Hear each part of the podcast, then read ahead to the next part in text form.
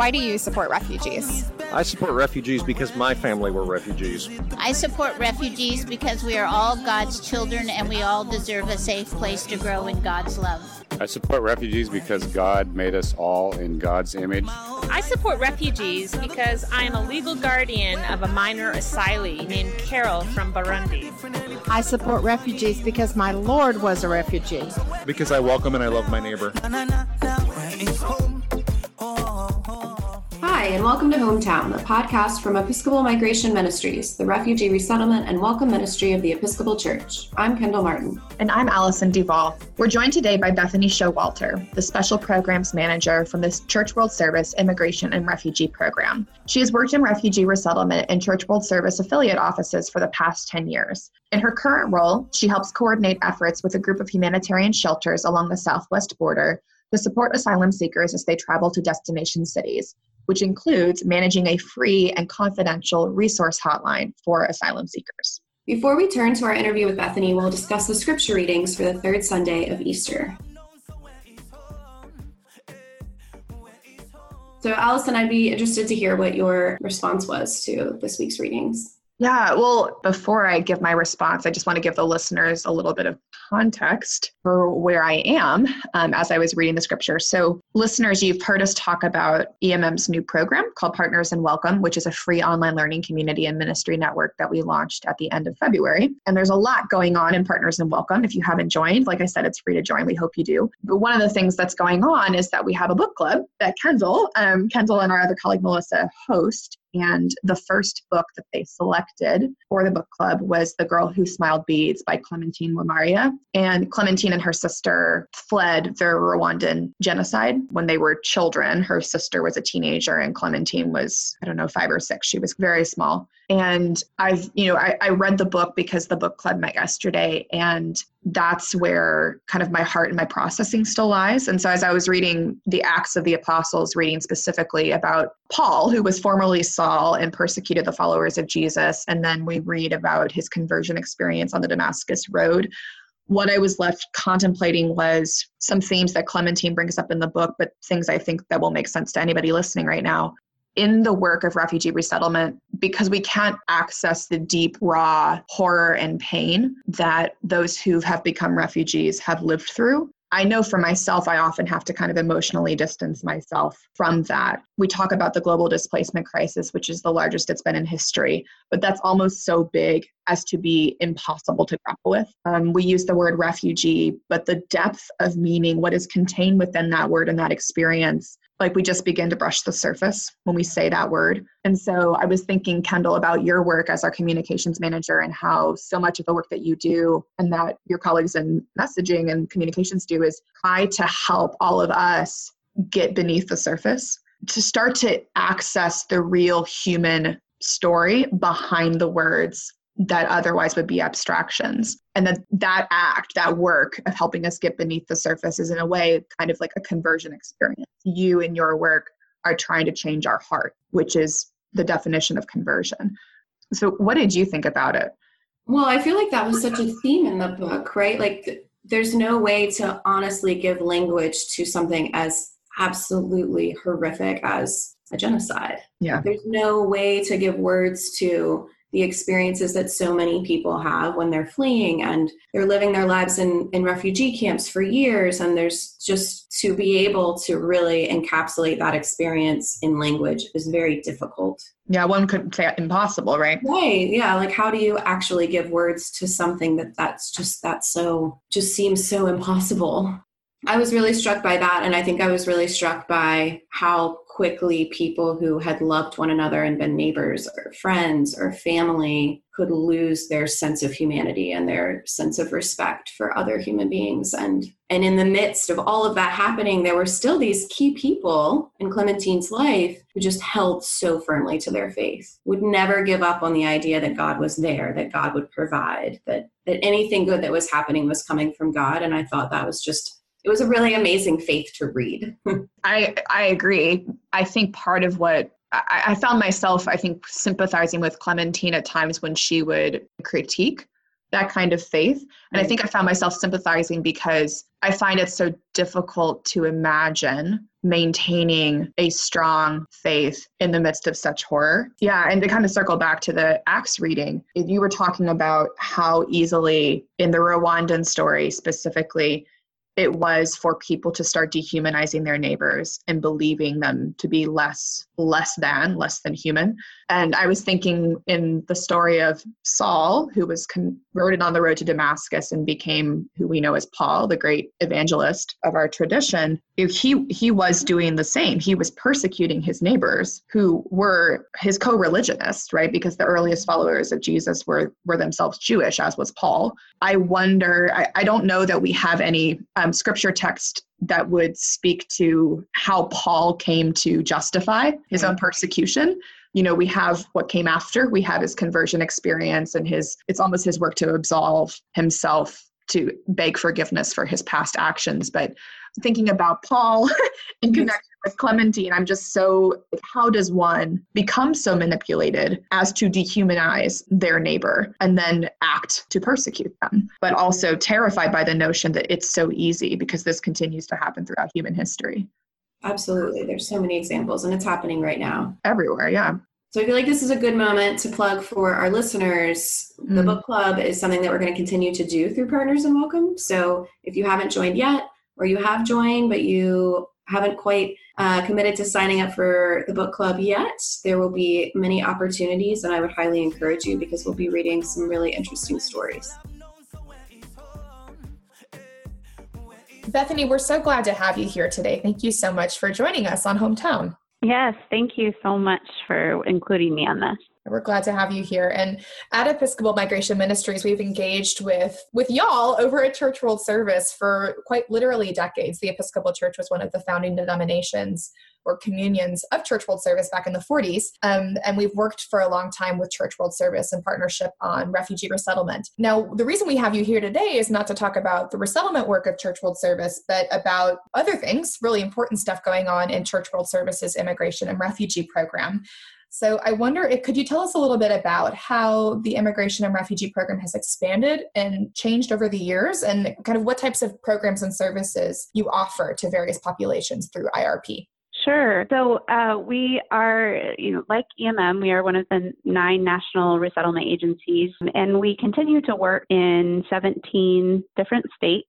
Uh, we have 25 local resettlement offices, and along with the reception and placement services, uh, we also offer a variety of other services at many of these sites English classes, employment assistance, extended case management. Um, and then some of those offices have other additional programs like women's programs, youth programs, mental health services, things like that.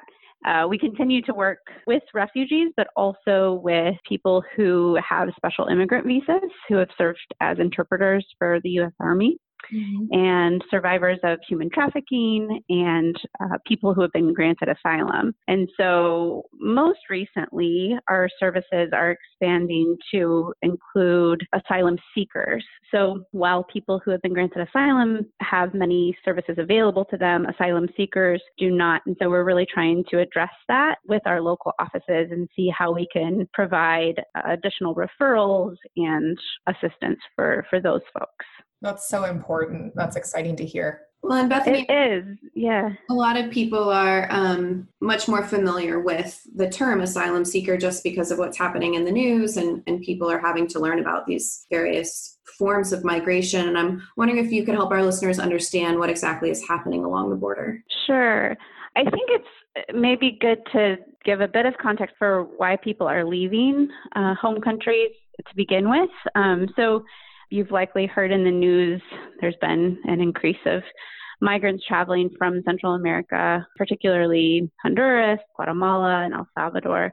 And some of the root causes that are, are forcing people to flee uh, include things like violence, whether it's gang violence or gender based violence, kidnapping. There's a lot of corruption and poverty in rural areas, often due to climate change. So there's a lot of things that are happening in these home countries that people are fleeing. And, and there are a number of groups that are trying to address those issues, but there's also a need to address the issue of safety in, in the present time. And so what people are doing is fleeing these very dangerous situations to seek asylum at the border. According to national and international law, anyone that is physically present in the U.S.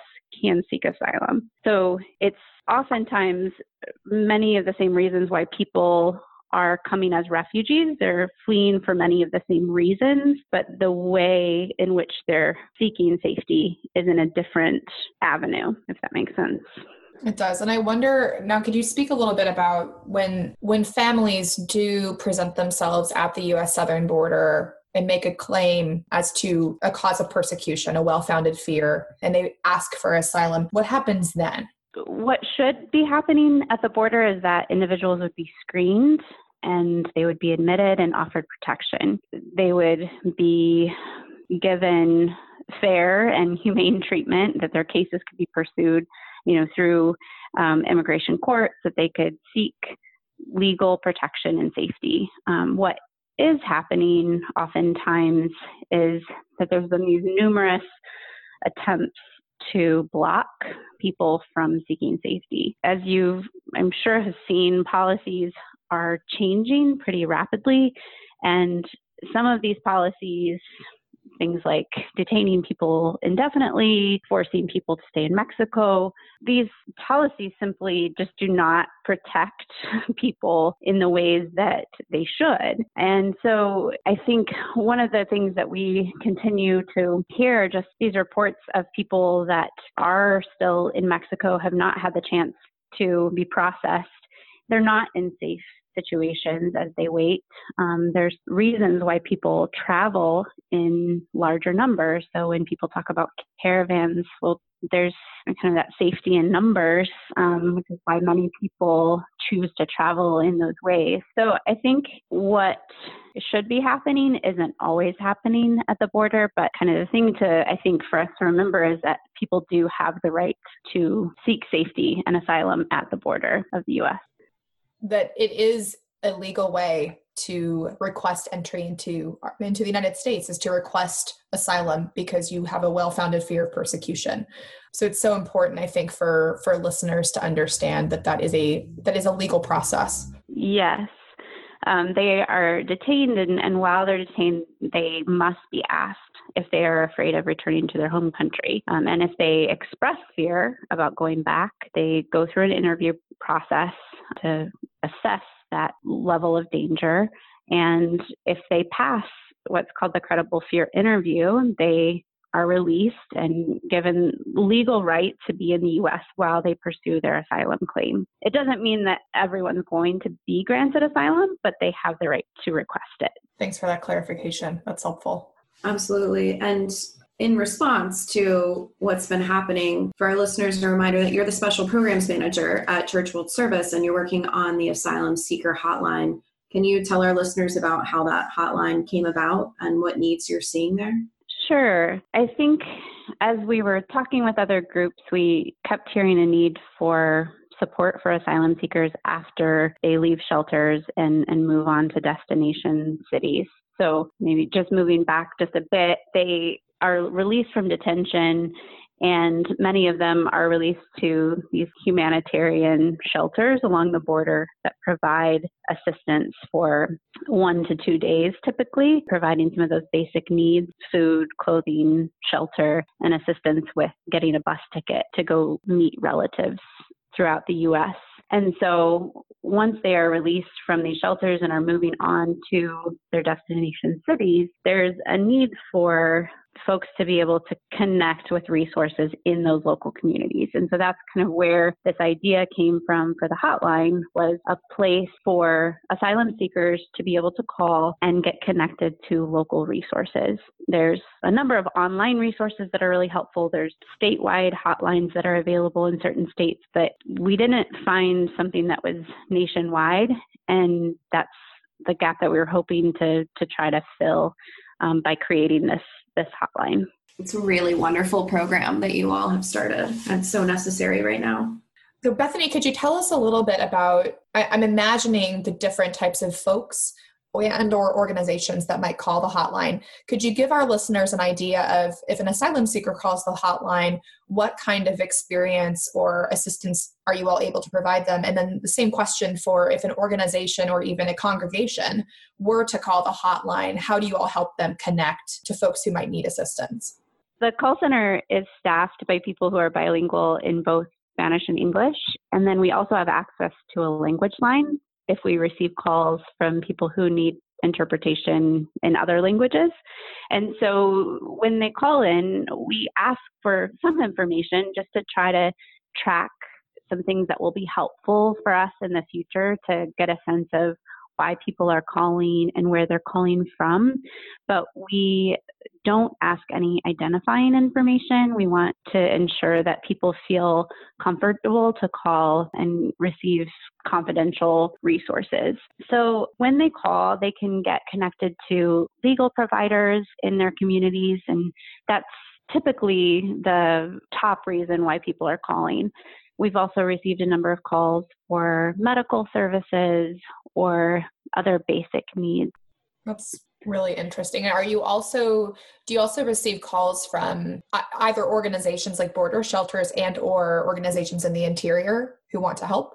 We do. And we offer the hotline. We also offer an email that people can contact us through just to keep the hotline open for asylum seekers as much as possible.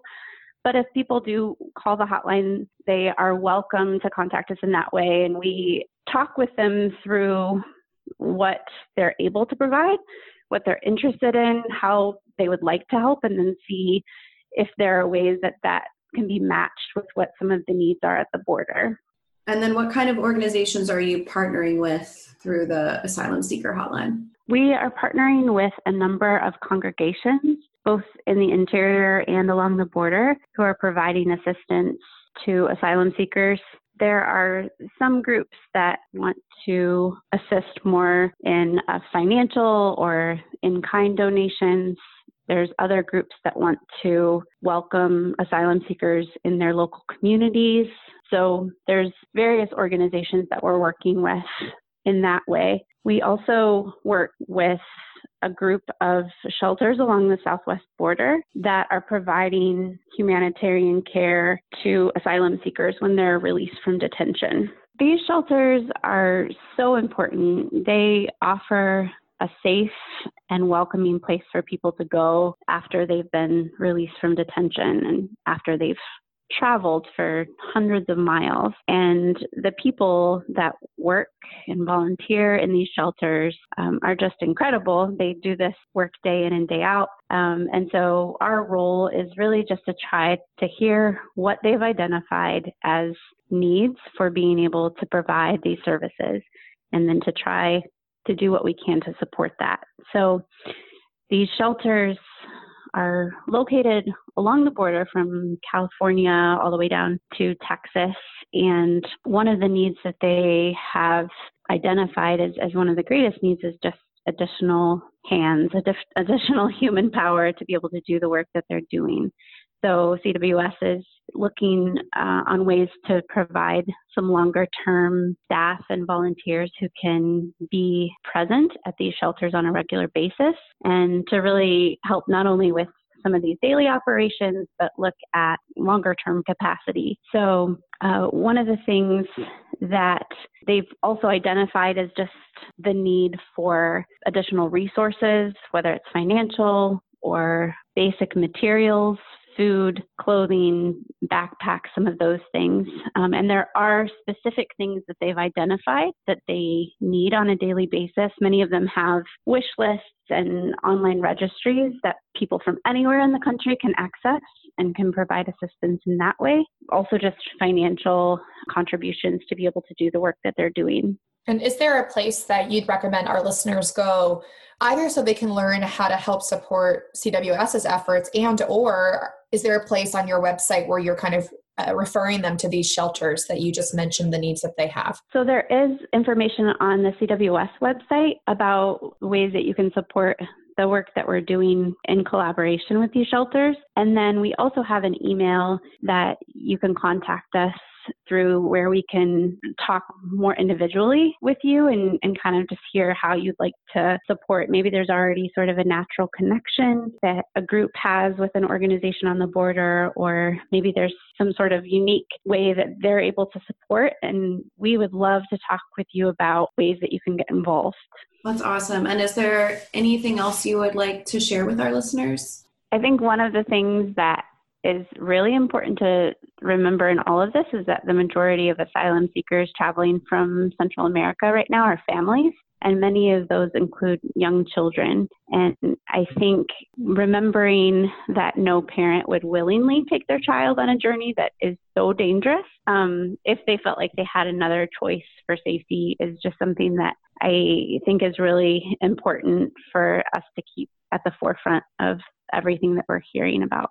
We've been contacted by a number of groups along the border who are working with families who don't have a point of contact to go stay with while they're going through their asylum process. And so, one of the needs that we have currently are congregations or groups in the interior who would like to support a family as they're going through this asylum process. And this is providing shelter, basic needs, and also just friendship and walking alongside a family as they go through this really huge transition time. Um, one of the things that we've been able to do through the hotline is connect a few of these families already to a couple of congregations, and it's been really exciting to see just the ways that they've been able to walk together as they go through this process. And we have need for more groups to come alongside families. So that's something that we would love to talk with you more about. And the email that you can contact us to get more information about that is resource center at cwsglobal.org. That's great. And listeners, we'll put that in the podcast notes and on the blog post so that you can reach out to Bethany directly. Thank you so much for joining us today, Bethany. We really appreciate the conversation. Thank you. Thank you so much, listeners, for joining us for today's episode. Do you have a question about how to be most helpful in serving refugees, immigrants, and asylum seekers? And are you interested in sharing your work or your congregation's work? Are you eager to make connections with other people who are doing the same kind of work and learn from one another? If so, you should join Partners in Welcome. It's a free online community that offers a chance for engaging conversation, connection with people all over the country who care about these issues, and a wealth of resources and learning opportunities. We have so much to gain from sharing information and experiences with one another, so we encourage you to sign up. You can visit episcopalmigrationministries.org forward slash partners in welcome. Follow EMM on Facebook, Twitter, and Instagram, where we are EMM Refugees. Join in the work of welcome by making a donation to Episcopal Migration Ministries. No gift is too small, and all are put to use to welcome our newest neighbors. Visit episcopalmigrationministries.org forward slash give or text hometown to 91999. Our theme song composer is Abraham Mawinda Ikondo. And listeners, if you've been interested in finding out more about Abraham, we have his updated website. It's abrahammawinda.bandcamp.com. And we'll put this in the podcast notes as well. So we really encourage you to check him out. Until next time, peace be with you and all those you consider home.